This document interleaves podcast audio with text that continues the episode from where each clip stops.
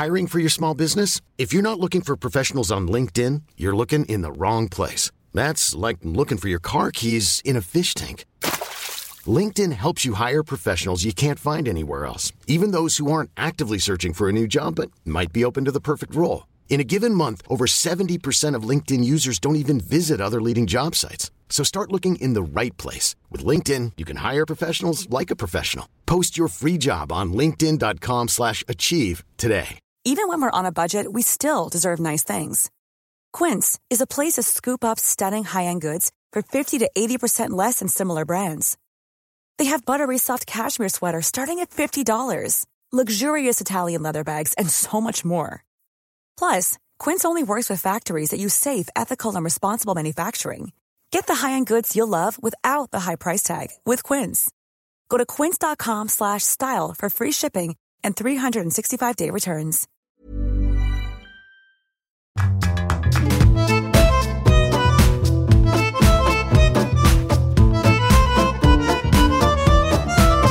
Hello and welcome to a brand new episode of Writer's Routine where we're chatting to Tim Weaver. His newest novel is The Blackbird. It's a missing persons story, the 12th in the David Raker series. We talk about why you learn a lot more in your second book than you ever do in your first. Also, what sets his teeth on edge while he's writing, and why actually he welcomes the worry. part of the learning process with writing is that the more you do it, the more you realize that it's not this book; it's every book where you have will have this this worry about it and doubt about it. I'd actually be deeply suspicious of any writer that gets to an end of a, a book and says, "Do you know what? That was a wonderful experience." For, uh, where I where I had, and I haven't, I don't doubt for one minute that this book is going to be an amazing success. You know, like. I think writing is just a, a series of small battles with yourself. There is all that on the way. It's a brilliant episode this week with Tim Weaver on Writer's Routine.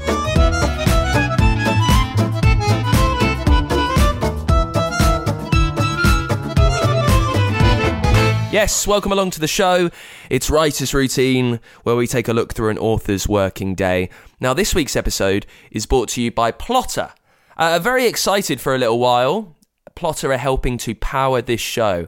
I've really enjoyed talking to you about them for the last few weeks and hearing your experiences with the software. It does everything that you need on the back end of writing so you can focus on actually getting the words down on the page. It does what the title says, it plots, it helps you plan your book the way that you think. It lets you outline faster, organize smarter, it helps you turbocharge your productivity. And if you're a visual writer, and if you look around you right now, wherever you're working, if it's quite a busy, colourful, scattered space, I think this will really help and streamline that process for you because you can put it all on a screen. You get a digital corkboard where you can easily swap between the timeline, the outline, your notes, the details on your characters and places. You can even tag and color code them to make it uh, really easy to skim through and find out what you need. It allows you to track all the details of your plot at a scene level, to switch, swap, and to use them however you want. And here's what I really like about the software. It's got more than 30 proven plot templates to kickstart your story planning. So if you have an idea, if you have just one little line of what you want your story to be, maybe you're starting out and you're a little bit blocked with ideas of where it can go, if you were just like a some idea, some help forming it into a narrative that you can then build on and go create with, this will sort you out. More than 30 proven plot templates on there from some of the best storytellers around. Now, I think for us writers, we can spend a lot of time faffing around the window dressing of simply getting ideas and words onto the page, and this helps with that. It helps you strip it back to see what is important and what you really need to focus on. It deals with the planning and the plotting, so your job is just to do what you're brilliant at to get words down on the page.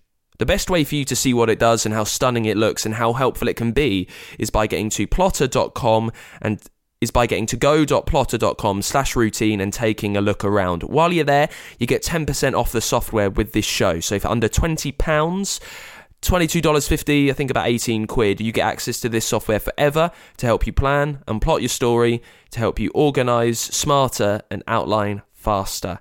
To get the deal, Follow this link. The code is in there. You can find it on the episode notes of the show too. 10% off with go.plottr.com slash routine. Let's get into it with Tim Weaver then. He's a Sunday Times million copy bestseller, been nominated for a National Book Award, been a Richard and Judy Book Club pick. He was shortlisted for a CWA Dagger Award too, and he's just published his 12th David Raker novel, The Blackbird. And I'm chatting to him in the middle of, well, two books really, because the 13th, The Last Goodbye, is out in June, so we'll touch on them both. The Blackbird follows the story of Cate and Aidan Gascoigne, whose car plunges into a ravine and the couple vanish. The Raker series are all about really missing people, which makes them sometimes a why done it rather than a who done it. We talk about the challenge then of writing a series of stories like this. Also, what he thought about when he managed to design his own writing space, so you can hear why his brain is in three story spaces at once.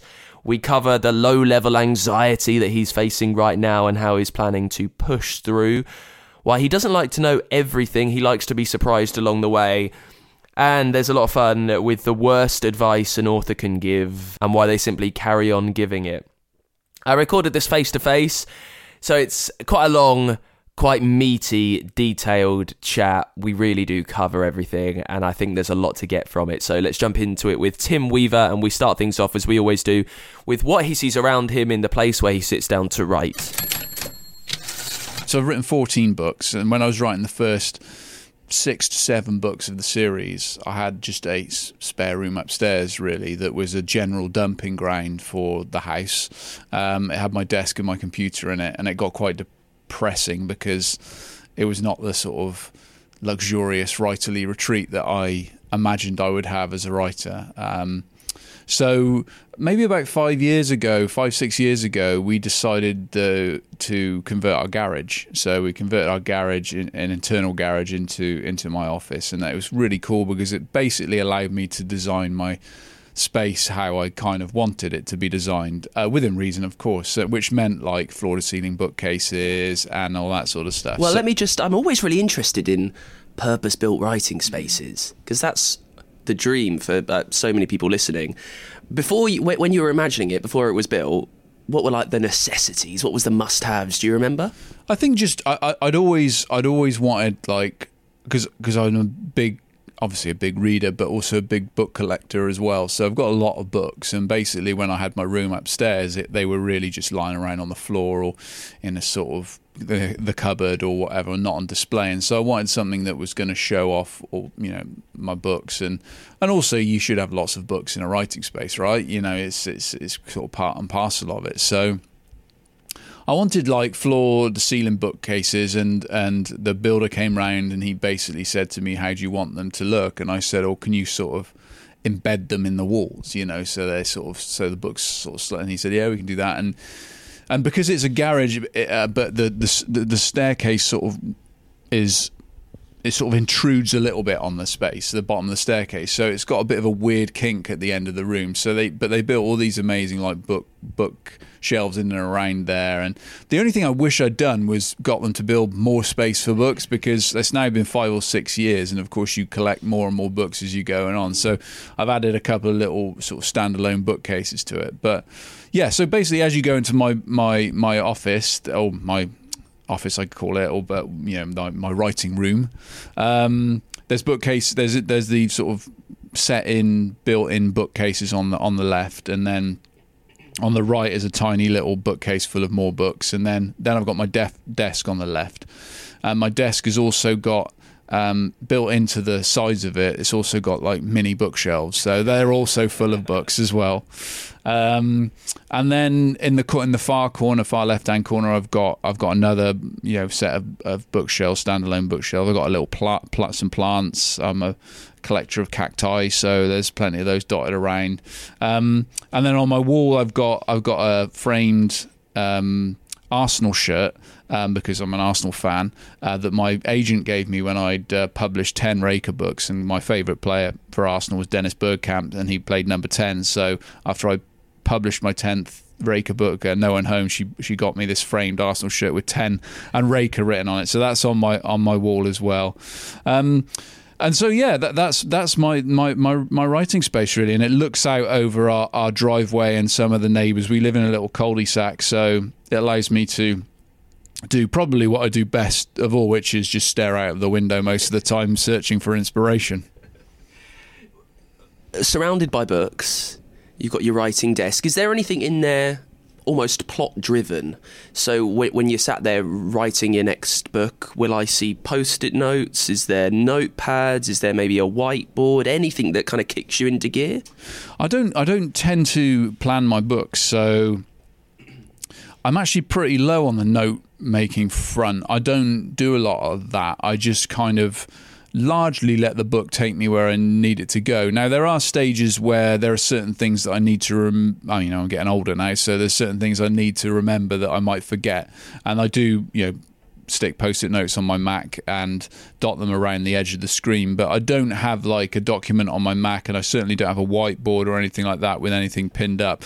A lot of what goes into the books, I sort of is driven just by me by one number one by me seeing where the plot goes organically, you know, because like I say, I don't plan. The other is just because I carry a lot of it around in my head, and I find that that's the best way, you know, when I'm walking or when I'm exercising, whatever. That's the way best way to sort of thrash out problems with the plot rather than sitting there in front of a whiteboard, sort of writing ideas on there. I find that the sort of most inspirational moments for me often come when you're out and about walking and just thinking and that sort of stuff and then I let it sort of germinate in my head so no I mean there I mean at the moment there are green post-it notes dotted around you know my, my Mac screen just reminding me of things in the in about the book I'm writing at the moment but that's probably about as far as it gets actually would the jottings on those post-it notes make sense to anyone but you, or is it just um, Raker does this scrawled? Yeah, yeah. Um, it's more like.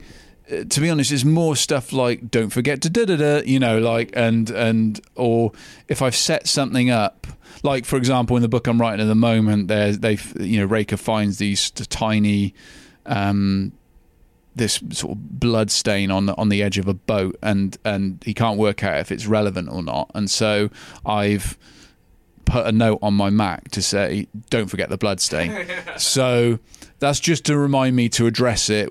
I don't know at this stage in the book because, like I say, I don't plan whether it eventually becomes a huge thing or it's just something that is a bit more of a red herring. I haven't figured that out yet, but it's just to remind me to address it at some stage. In the more theoretical side of writing, this is what always fascinates me.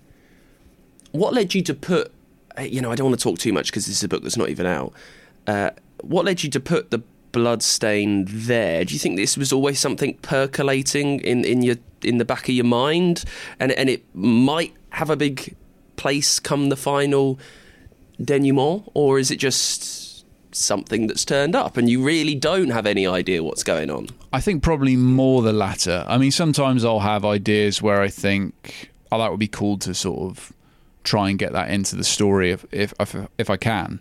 But I think you know one of the consequences of um, not planning is that you know you get these moments where you write something, you write a chapter, and something happens in it that you weren't really expecting to happen, and and actually had never really factored in, and therefore that you know that bloodstain, for example, that was really me just getting to the end of that particular chapter and thinking, I've done what I need to do in this chapter, but I need something to kind of more to hook the reader, you know? Like, so in this chapter, I've done a lot of like heavy lifting in terms of ch- checklisting stuff that he needs to do before he can move on. But that if you have too much of that stuff, it becomes quite boring, you know? So you need to, that's not a satisfying chapter unless, you know, he finds something significant or the, the plot is pushed forward in some way, you know. So, so that I can't remember now because I wrote it a couple of months ago. But I imagine probably what, how that blood stain came about was I got towards the end of that chapter and I ticked off all the things I needed him to practically do within that chapter. But then I thought this isn't a thrilling and exciting chapter, you know. So it needs it needs something else. Um, you know, it needs to give the reader uh, something else to be like, oh right, okay, that's interesting, and then give them a reason to keep reading. You know, like what you don't want to do is is lose your reader because you're just filling it full of, inf- you know, filling every chapter full of information. You know, fourteen books in now. Are you more comfortable with that side of the process, with maybe having things pop up and trusting yourself that it will be dealt with later. Whereas maybe early on, when you had only written a couple of thrillers, it was more of a uh, like a thought through granular process that you were thinking, right, what do I need to do here to mm, tie people onto the end? Um, yeah, definitely more comfortable. I mean, I think there are two there are two sides to this. Basically, the more books you write, the more comfortable you are in terms of dealing with some of the things that crop up, and some of the things that crop up almost every single book. And actually, if you talk to any writer, and you've talked to a lot, I'm sure they would say the same. There are there's a stage in every book. I mean, I call it the wall, but there's a stage in every book where you get to a certain stage and then you start having profound and very, very, very strong feelings of doubt about what you're doing. You know, whether you're what you're writing is whether it's the right plot, whether it's the right characters, whether you know you can even do this. You know, like the writing is is every stage of writing is filled with crushing self doubt. You know, because you're always worrying that what you're doing is not hitting the standard that you expect. So, you know, there are definitely moments like that in every there are moments like that in every book but i think the more experience you get the more you realize when i i know now when i hit the wall i think well i just have to pu- push through.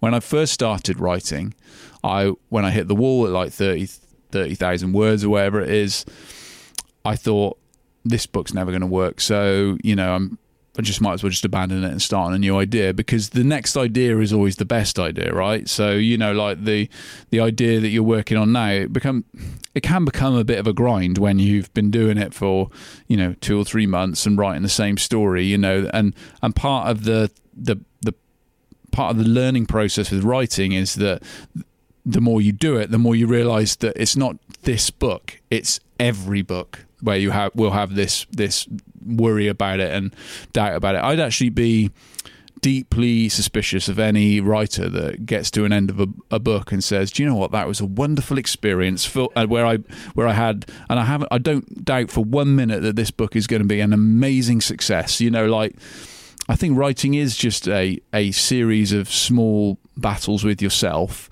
about what you're doing and whether what you're doing is is the right thing. And I think that really is just driven by a, a um, by a, a, kind of sense that you need to make what you're doing better than what you've done before. You know, you need to learn from what you've done and improve as a writer and all that sort of stuff. And so you're you're really sort of challenging yourself every book to try and get better. And and and you know, so every single book there will be it will be full, full of moments of self doubt. But as you get more experience, you can push past that and know that that's part of the process. So I say that would be the major difference between when I started and when I and what, what I'm doing now. But I think my process, my actual process, is probably pretty similar, which is I just have an idea for a mysterious and unexplained disappearance, and then I start writing it and see where the plot takes me. And the reason I do that basically, well, I do it for lots of different reasons, and this isn't really an answer to your question, but I do it for lots of different reasons. But one of the reasons is that if I you know, I want to experience the book how the reader experiences it, and I think that if you're surprising yourself, then there's a good chance you're surprising the reader. Yeah, you're not alone there. I spoke to Ann Cleeves, who's you know published about a million books, yeah. and she said, "Why would I want to read this book twice?" Yeah. Pretty much. Uh, describing that trust that you have with yourself now, how long do you think that took you to get? If you remember your early days of writing when you were still having a day job, do you remember kind of figuring it out and thinking, oh, okay, I'm a few books down now. I, I understand this more. I understand the, the, the strain that this will come every time, and now I need to sit down and just crack on, and we can get there. I think you figure it out pretty early, to be honest. I mean, I think I think you know, like book book one is always it's always a sort of false idea of what writing a book is because when you're writing that first book, you get to spend years and years on it, you know, probably.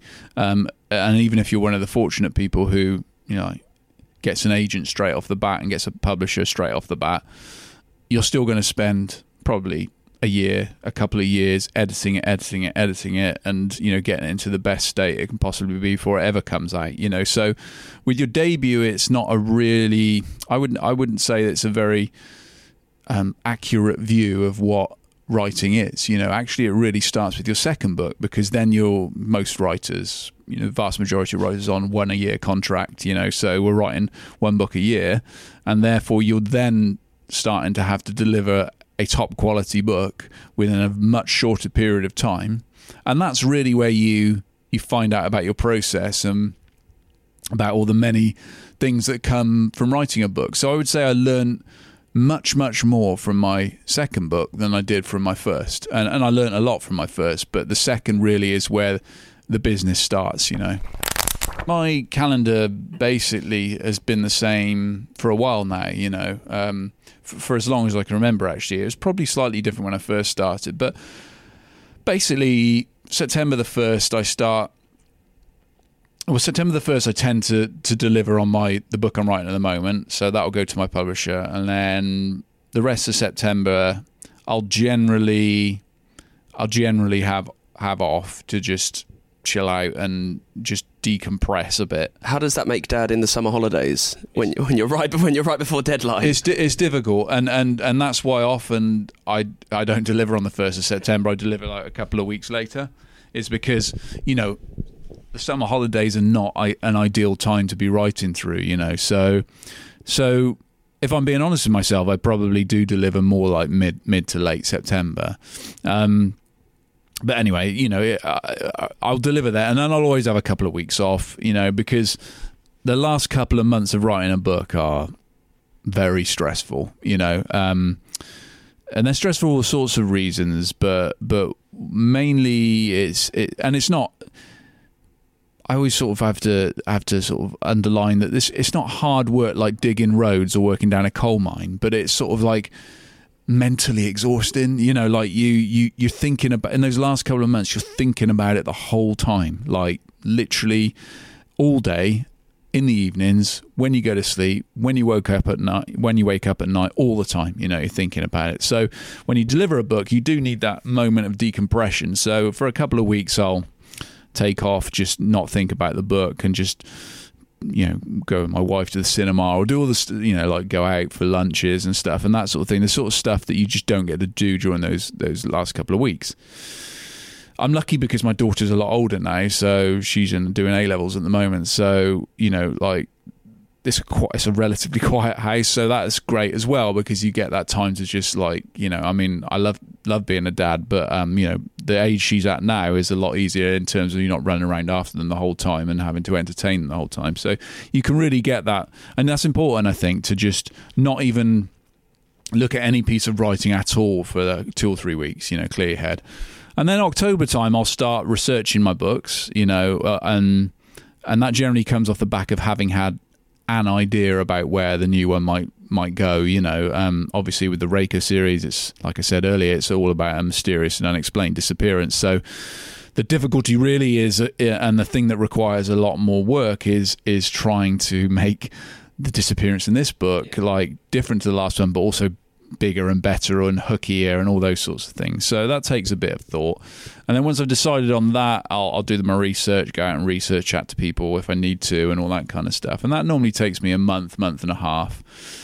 And then November time, I'll generally generally sort of bring it all together in my head. And then December the first, I, t- I tend to start writing it. And so I worked December through to September on it. Then pretty much uh, all the time, you know. Um, I generally try and work like a nine to five routine if I can. Um, I mean, we may well talk about about this in a bit, but um, I always try to do like a a proper day because I think you know when you work, I'm lucky enough to be able to do this full time, and when you're working from home, it can be. You know, there's lots of distractions. You know, and sit on the sofa and watch Netflix or whatever. You know, so I try to work a nine to five day and try to hit fifteen hundred words a day um, every day. You know, well not every day, five days a week at least, and then and yeah, and so that's that's really you know my my writing year, um, and you know it's not you know generally takes me about 10 months to write a book but that's not 10 months of solid writing. Obviously in between you're doing lots of other stuff. You know you're doing events and you're doing things like this. But you're also you know at the moment, for example, the Blackbird paperback has just come out like two weeks ago. Um, the the last goodbye my new book comes out in June in hardback and I'm also writing the one that follows the last goodbye so you're almost like juggling three books at the same time so that takes a lot of time. And then I've also got some TV stuff that's going on in the background as well so there's lots of stuff sort of that that takes time out of schedule. So it's not 10 months of solid writing but I would say generally it takes about 10 months for a book to come together. Is there order to all the other stuff that's going on in your life? Like with the TV stuff that might be floating away, you know that you've got interviews to do, you've got other bits of press to do.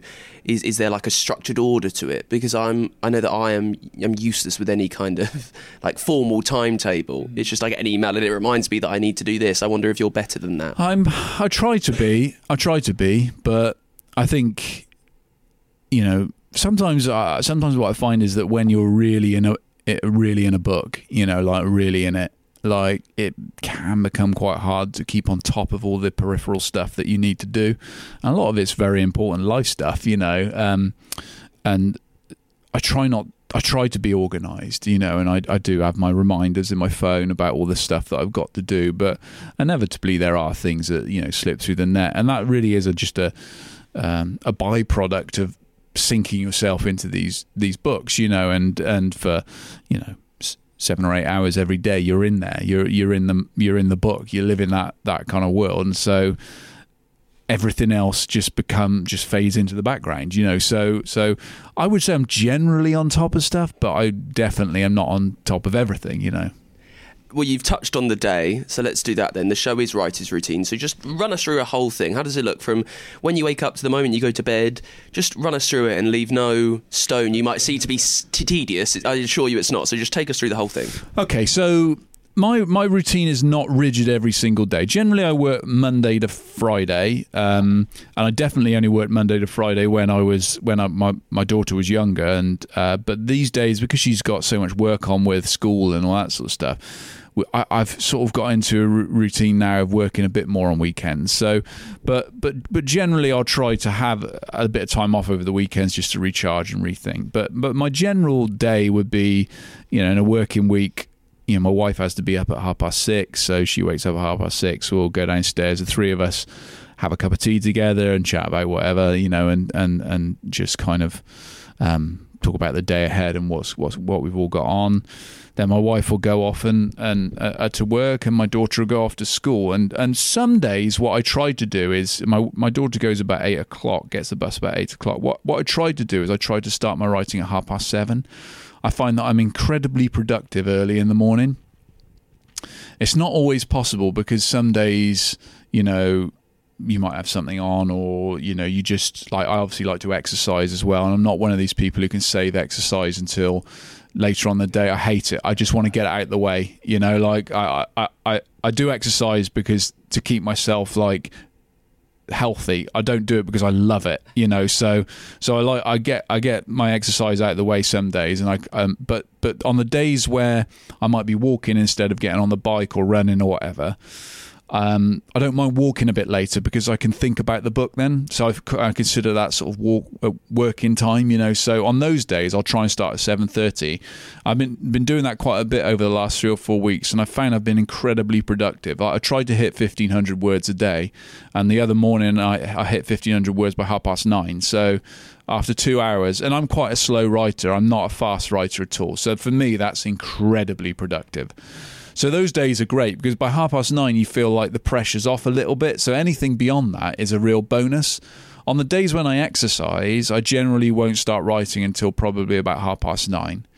And then that takes me a bit longer for whatever reason, maybe because you're not quite as like when you first get up, your your head's clear, like you got nothing else to think about, so you can you can get on with it. By half past nine, you've lots of other stuff's happened, so that normally means that the 1500 words take me to just after lunch or mid afternoon or something like that. But I generally, if I work in, if I start at half past seven, I'll I'll just power through until I get fifteen hundred words. And then in the afternoon, I'll tend to do something different, you know. And so, like I mentioned, the TV stuff that's required like quite a lot of script revisions and pitch documents and all that sort of stuff. So it's been useful from that point of view because it means I get my 1500 words done on Raker for the day or the book I'm on, and then in the afternoon I've still got time to do all this other pitch document stuff as well. When it's it's a bit harder on the days where I start at half past nine because Raker is like at the moment because the TV stuff is bubbling under and nothing's actually it's all in development. It's not actually been green lit. It's not a sure thing. Whereas with the Raker stuff, that is my number one priority. So until that fifteen hundred words has been done um, I don't move on to anything else, you know. So on the days where I start at half past nine, I, I fin- you know don't get to fifteen hundred words till mid afternoon, and then what I'll do is on both those days, whether I finish early with the fifteen hundred words or uh, you know by mid morning, or I finish the fifteen hundred by mid afternoon, I'll set the what I've written aside for a couple of hours, and then I'll come back to it and re reread what I've written for the day. Um, and I do that to save myself the time the next day of going through and, and re-looking at what I'm do- I'm doing. And that really is that I that you know, it's not a revolutionary idea by any stretch of the imagination. I'm not suggesting it is, but that really I realised was was very important. Was when I did my before I ever got published. What happened was that I finished my debut and I thought by finishing it that was like the hardest hardest part, you know. So I sent it off, and of course it got rejected by, you know, every literary agent in London. I think, you know, um, or it certainly felt like that, and and it just was this hamster wheel of rejection. And then my daughter was born, and then I took like eight six to eight months off from even as much as looking at the book. And then I came back to it after six months and I was like, ah, now I see why it's being turned down. It's absolute trash, you know?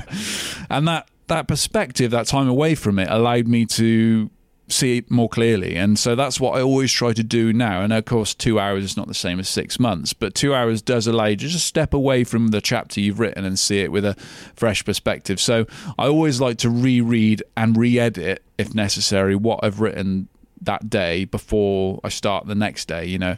And I do generally, it's not, I mean, because of the length of the chapters I write are relatively short. I do generally find that 1500 words is around or about the right chapter length, you know, and I like to finish a chapter by the end of the day. I don't like to leave a chapter hanging if possible. But I mean, yesterday was slightly different for me. I wrote 2,600 words yesterday, and that was one chapter, but that's quite un- unusual. Normally, 1,500 is about the, about the chapter length. You say you're quite a slow writer. Is, is Do those 1,500 words, do they have to be perfect first go? Are you just are you doing the standard vomit draft first time and just getting your ideas down, or does that two hours in the afternoon, that fresh perspective, does it help you get things sorted? Um, I'm not definitely not a vomit draft kind of guy. Like I'm, I've got a borderline slight obsession with with um, making a chapter as good as it can possibly be before I can move on. You know, and so it, I guess is why it takes me 10 months to write a book. And that's 10 months to get to a first draft. It's not 10 months to like redraft it five or six times, you know. But what happens is with, with that first draft, it is generally, and obviously it still needs to be massively edited and, and everything else, it is generally quite up together for a first draft. It's like my first draft, I guess, would be the equivalent of someone else who does like a vomit draft. Um, their like fifth or sixth draft. You know, I, I, I tend to not. Uh, you know, some writers I've talked to, they just blitz through it and they just leave gaps here and say fill this in. You know, this character needs. Set your teeth on edge when you hear uh? I can't do that. There's there's absolutely no way I can do that. So you know, for me, like I need to finish a draft and make it as good as possible before I can move on. And then actually. The whole book is a bit like that, and I write chronologically as well. So I'm definitely not one of these writers who can go, "I'm going to write the end." you know so it has to so that i think that's why it's so slow is because each chapter has to be right before i can move on and you know so this chapter i wrote yesterday if i I, I've re- I reread it last night and I thought, yeah, that generally hangs together and that's fine. You know, that's good enough for me to move on now. But it might be that in the next chapter I write something, I think, oh, I've forgotten to do that thing in the last chapter. Then you go back to it and you read it and you're like, oh, actually, is it as good as I thought? And then you get hung up on other stuff. The other thing I find I do a lot of is you get to, like, when you go on holiday, say for a week, or when you're out of away, you know, doing stuff like this or events or whatever for a few days, you, you kind of lose the lose a little bit of the rhythm of the of the book. You know, you're not as as in it. So what you end sometimes have to do is you have to spend, and it can take a couple of days going back to further into the book to kind of remind yourself of where you, where you're at and all the balls you're you're putting in the air and all that kind of stuff. And I suppose if I planned my books, it would be a lot easier because you could just go to your plan and say, "Oh, you did this here and you did that there."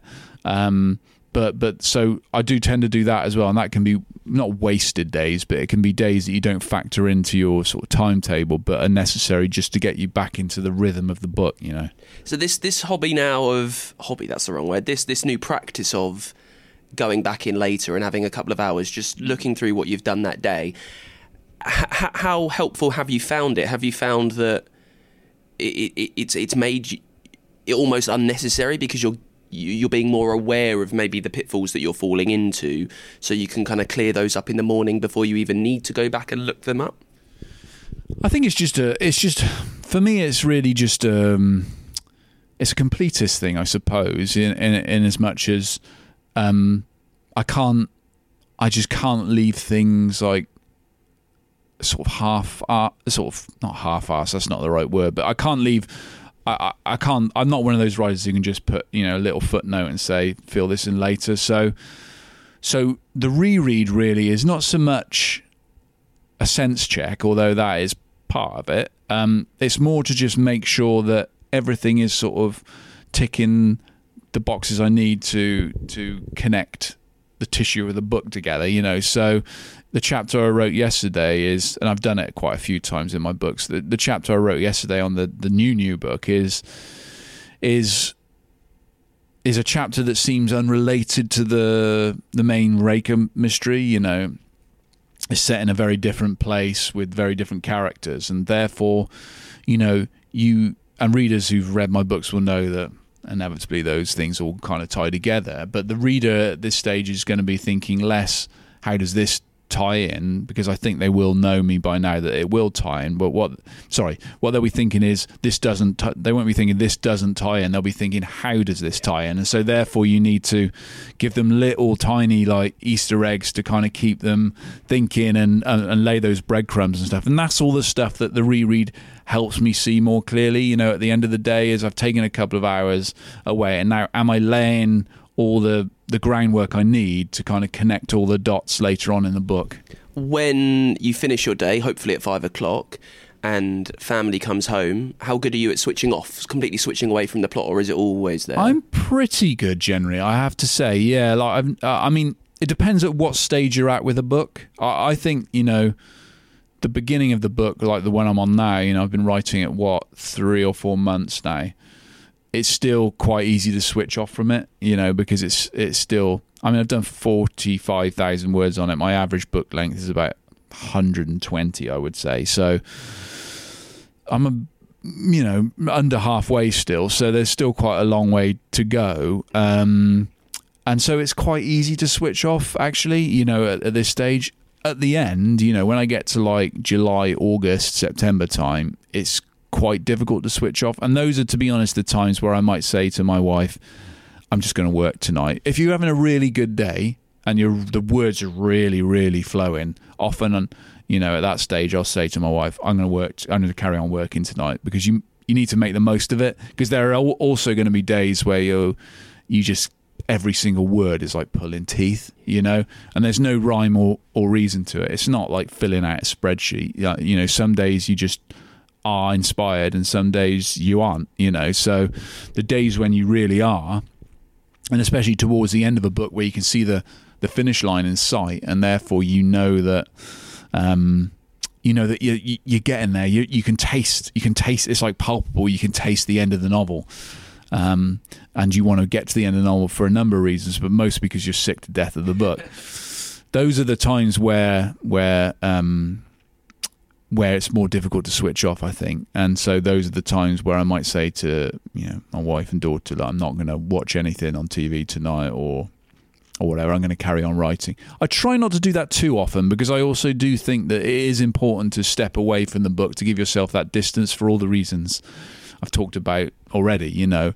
Um, but but sometimes it is difficult to switch off right at the end of a of a novel because it's just every you know it's it's consuming you in in terms of every you know where the way you you're it's consuming you when you're writing it it's consuming you when you're not writing it. So so I tend to make the most of the period I'm in now with the book which is not so intense. And this is when you know you watch all your TV shows and you you know spend time with your family and you try to get out on weekends if you can and all that sort of stuff because towards the other end of the process it becomes a lot more a lot more difficult to do that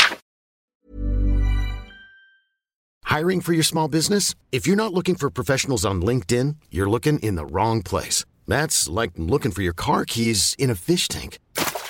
LinkedIn helps you hire professionals you can't find anywhere else, even those who aren't actively searching for a new job but might be open to the perfect role. In a given month, over 70% of LinkedIn users don't even visit other leading job sites. So start looking in the right place. With LinkedIn, you can hire professionals like a professional. Post your free job on linkedin.com slash achieve today. Even when we're on a budget, we still deserve nice things.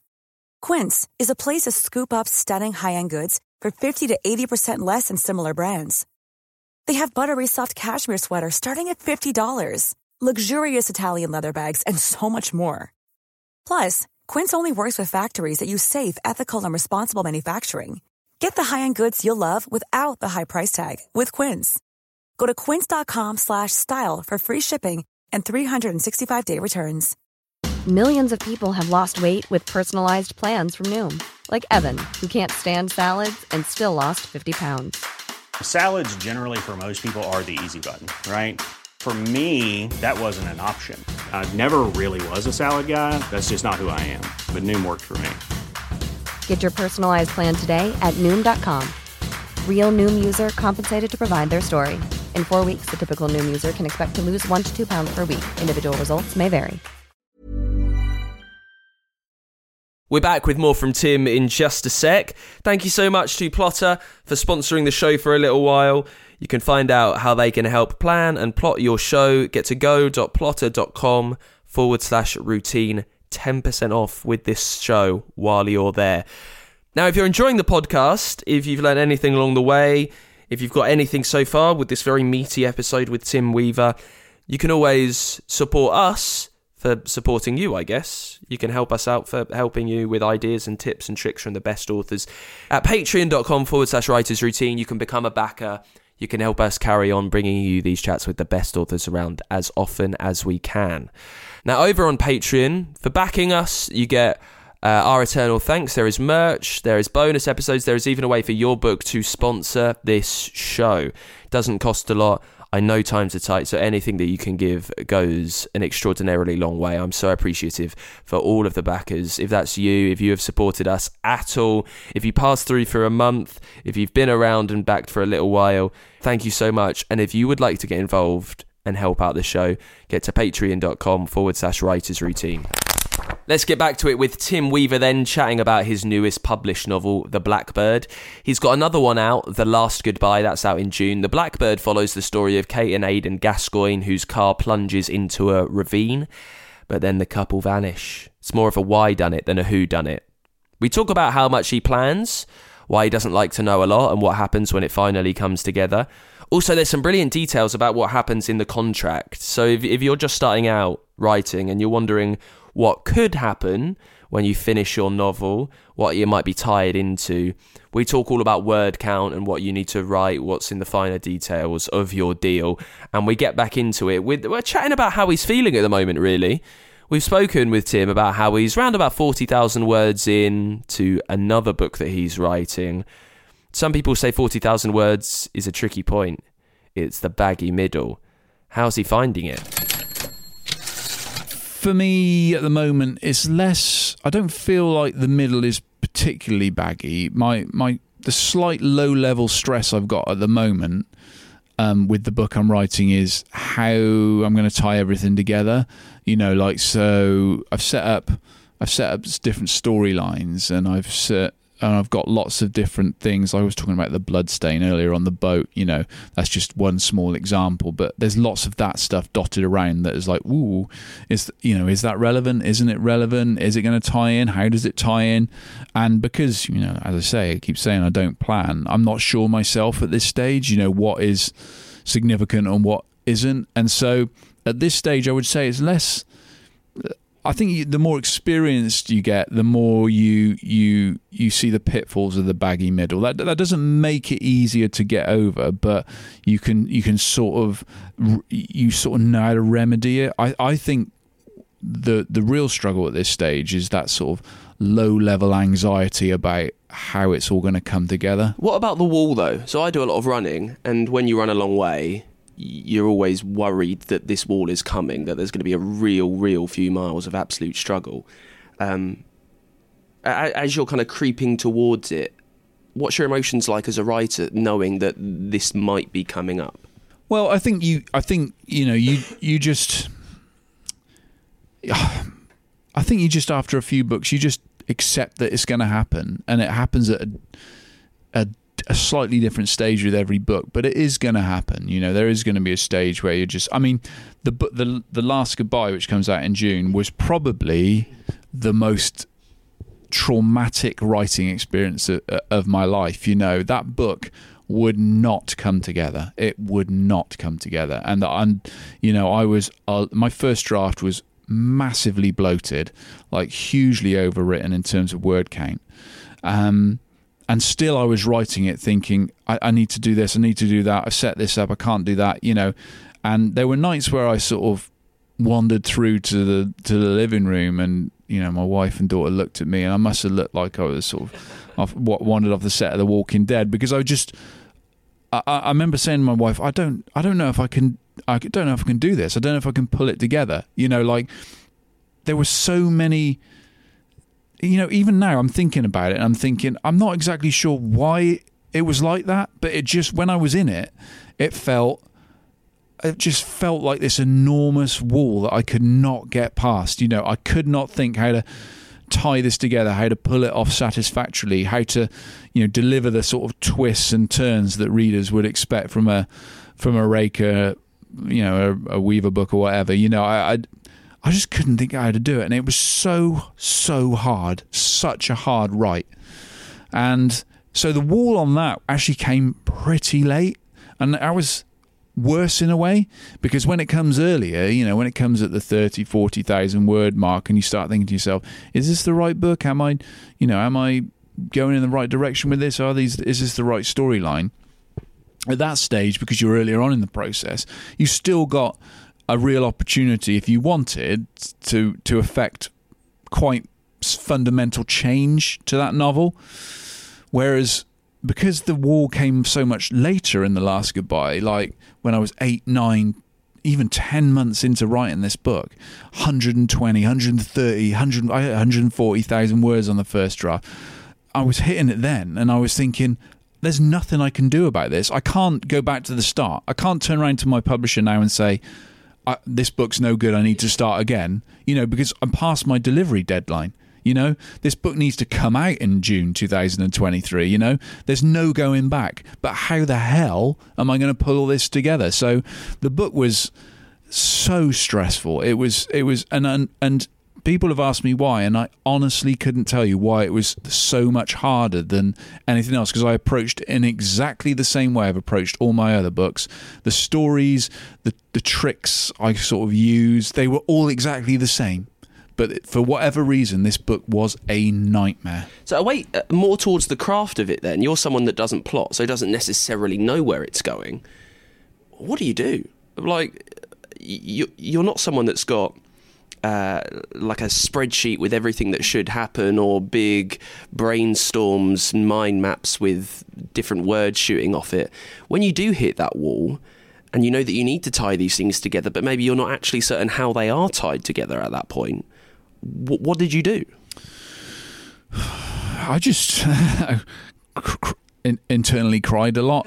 Uh, you know, I was just I just again, you know, like I keep saying, you you just you just have to push through, you know, and and that sounds sort of sounds a little bit like uh, simplistic, and I suppose it is in many ways. You know, it's a very simplistic piece of advice. You know, when when I did an event last last month in Nottingham, a, a, reader in the audience said, "Oh, I've reached the baggy middle, and I don't know how to get past it." And literally, uh, my answer was, "You just have to. You just have to write it's it." The, it's always the worst advice to hear as yeah, well. Isn't it? I said, know. "I'm sorry." You know, I said to her, "I'm really sorry. I know this isn't helpful in any way, but you just have to." I think the thing with the last goodbye though was it was just, it was just that it was just that it, it just came so late, you know, and so it sort of, it sort of it really disrupted me, discombobulated me because it was it was the wall is so much earlier for me normally, and then I can push past it because I know that it's just you know like the doubts I'm having about the story, about the characters, about you know whether I whether I've got it in me to write another book. That's all perfectly normal. Whereas this felt abnormal to me, which is why I think I felt it was it felt it so profoundly, and I was so like down on myself because I was thinking maybe I finally reached the book where that is going to break me. You know, like is I'm not going to be able to finish a book. You know, for the first time in 14 years. You know, so I don't know. Really, I just I just pushed I just pushed on. I just. I just kept writing. I, I, I hit. I went way over 120,000 words, and I and I was sitting for 140,000. I got to almost 150,000 words, and I, and so at the back of my head, I was thinking, also stressing me out, was thinking I'm going to have to cut at least 30,000 words out of this. And that's a lot of words you know like for some people that's a third of a novel you know. So that was also stressing me out. And i was thinking this word count's obscene. So it was just lots of things going on in my head. And so i was just again i just had to push that aside. And i just thought just finish the book you know finish the book and then as soon as you finish the book at least you've got something to work work through because you you can't abandon this now you just cannot abandon this um, and what's interesting is that the, the the level of struggle that I have on a book is often directly related to the reaction that people have to it. It's what's it, all the books that I've struggled the most on. People have readers have always like enjoyed them more, and I always think that's quite interesting. It must mean that you know that struggle is somehow I don't know, articulated in the book somehow, you know, like, and so when I sent the last goodbye into my editor, I was really nervous about it because I, I managed to cut the 30,000 words from it. Very quickly, sorry, when you're faced with the prospect of cutting 30,000 words, there'll be quite a lot of other stuff you have to figure out because of that. Mm. You, you, know, if you're cutting out whole chapters, well, you've got to kind of fill in those chapters elsewhere. 30,000, that's yeah, a third of many, many people's books. How did you know where to start? Do you know what? I, I was really nervous about it starting. I thought I'm never going to be able to cut 30,000 words from this because everything is so fundamental to the plot, you know? Um, and, but, you, you know, when you start, it's actually really surprising because I, I did exactly the same with this one that I'd done with all my books, which is I, I, finished it and then I stepped away from it for a week. So I didn't go, I didn't finish it and then immediately go back and edit it. You know, stepped away. And when I came back to it, I could see that there were lots of areas that you can still maintain. You can still deliver the same message, deliver what you need to deliver, but you can cut a lot of the, the cut off a lot of the fat. So in my first drafts, one of the things that I tend to do is I, I, I over describe a little bit. So, and what I mean by that is if someone, if Raker walks into a place, I want the reader to be in the, in there, but sometimes I'll talk about every detail, you know. So that's an easy cut because when you come back to it a week later, you're like, well, that can go, that can go, that can go, because the reader doesn't need to know any of that. And actually, you know what? And as you go through, it's really surprising how much those little cuts total start tot- totting up, you know.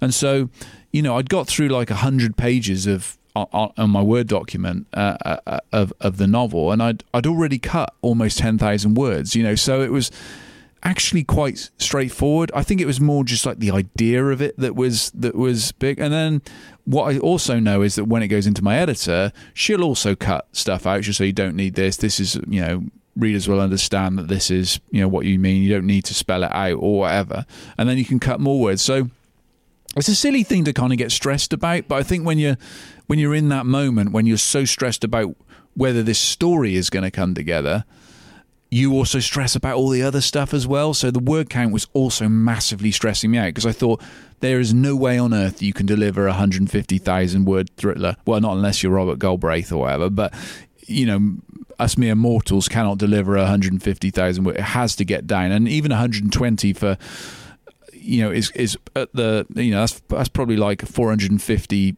pages of an, a 450 page novel you know so it's it it needs to be that or below you know so On the practical aspect of that, i- there? Because I know that when you sign a contract, I imagine uh, it's for 120,000 pages of a book or whatever it is.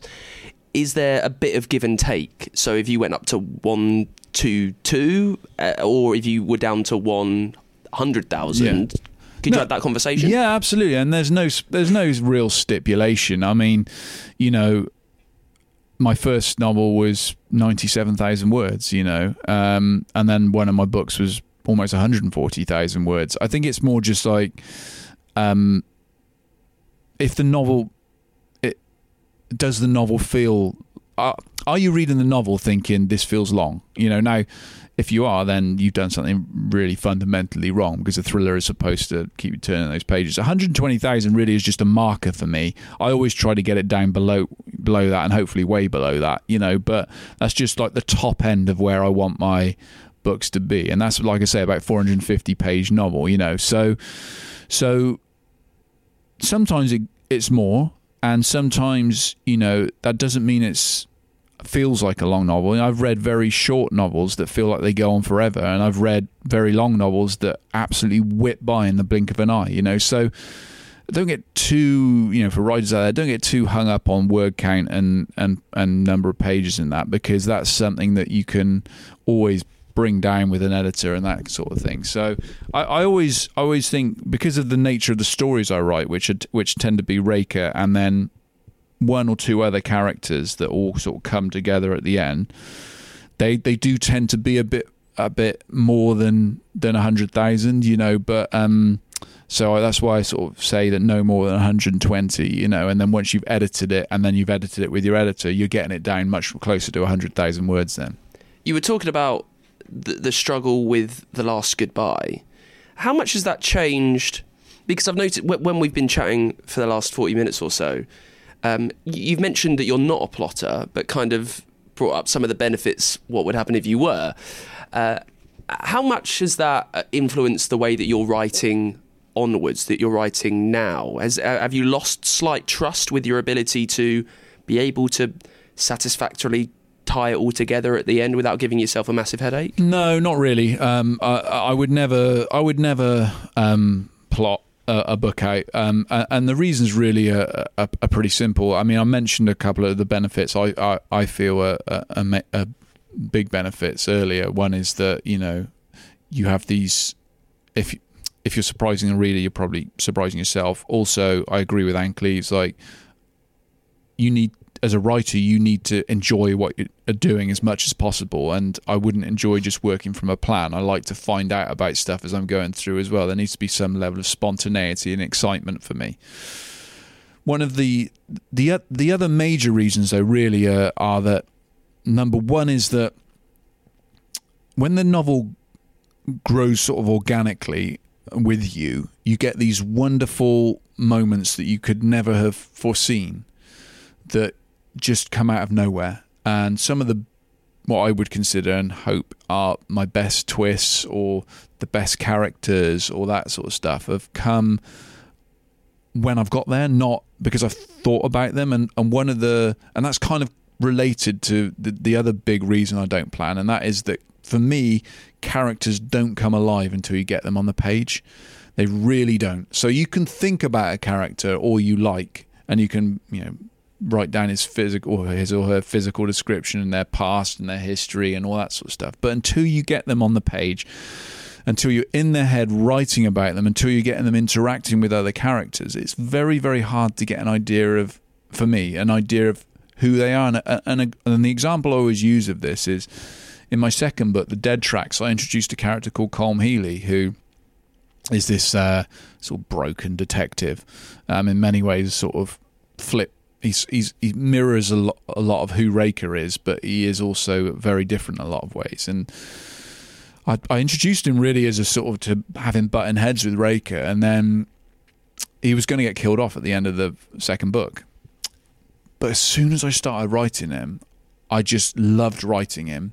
I thought he was brilliant in his interactions with Raker, and it just felt so natural, not just from me as, as, as the writer, but it felt natural. It, it, it, read naturally on the page this kind of relationship between them. So, you know, I never killed Healy off at the end of book two because I wanted to see him again and again, and you know he's in the Blackbird, so that shows the the benefit for me of not working too closely to a plan. Now, I guess planners would argue, well, you can do that if even if you plan, you can make those decisions, and you can. But I think I didn't get a sense of who Healy was until he was on the page chatting with Raker and stuff. So those are the major reasons for me, you know, and I think that you know, in a thriller, a thriller, the clues in the name, it's built to thrill, right? So you have to have these twists. You have to fool the reader. The reader has to.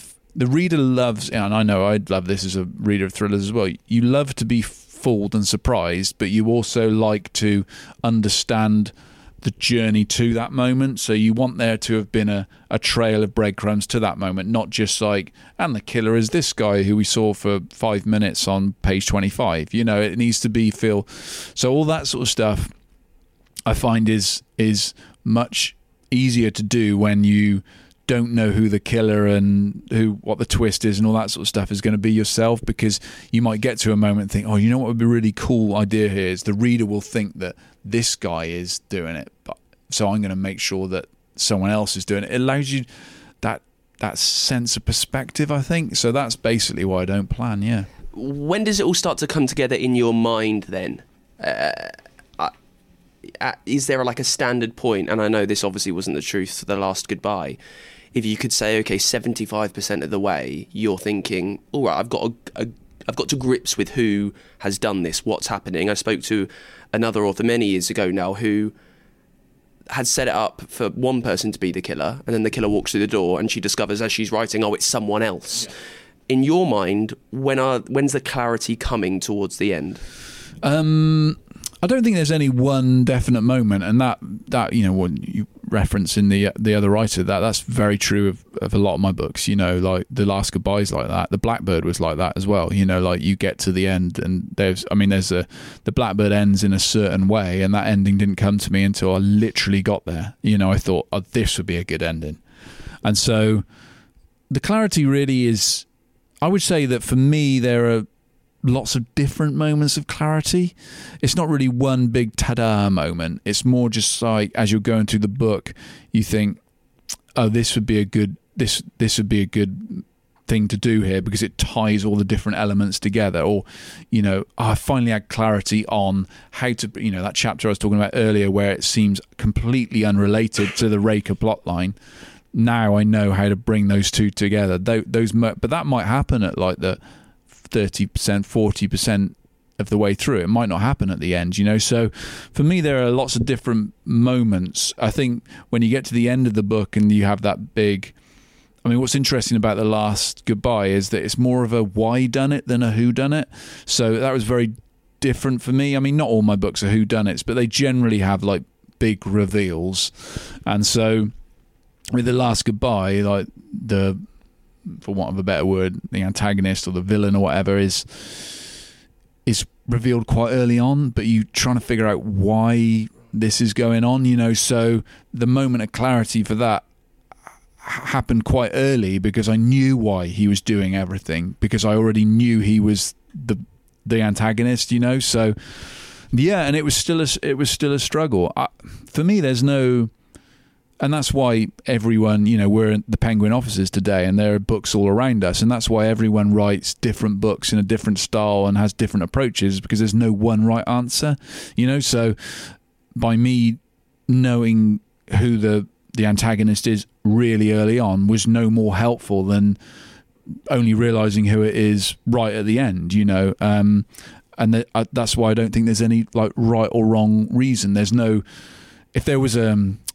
if there was a moment of clarity that everyone had at the same point with in the same book, we'd probably be writing a very similar books, and everyone would be writing books, you know, because it'd be a much simpler process. So there's no wrong or right answer, and that's the great thing about about writing is that you can pretty much do whatever you you want and approach it however you want. You can plan it, or you can't plan it. You can write about something, you know, that is in the news or set it in a fantasy land. You can do anything you want, and that's what's so brilliant about writing and about books in generally uh, in general. So there's no, and, and in the same way that you can write about anything, you can you can get to that stage of finishing a book any way you want. Thank you so much to Tim Weaver for coming on the show. That new book is The Blackbird. It's out right now. And his new, new book is The Last Goodbye, which is out in June, a couple of months' time. Now, next week, we're with Becky Hunter talking about her new one, One Moment. In the meantime, you can become a backer and support the show, patreon.com forward slash writers routine. Get 10% off the brilliant software Plottr. Go.plottr.com slash routine. Drop us a follow on Twitter. You can always get in touch with the show to writersroutine.com. And I will see you next week with Becky Hunter on the show. Until then, bye.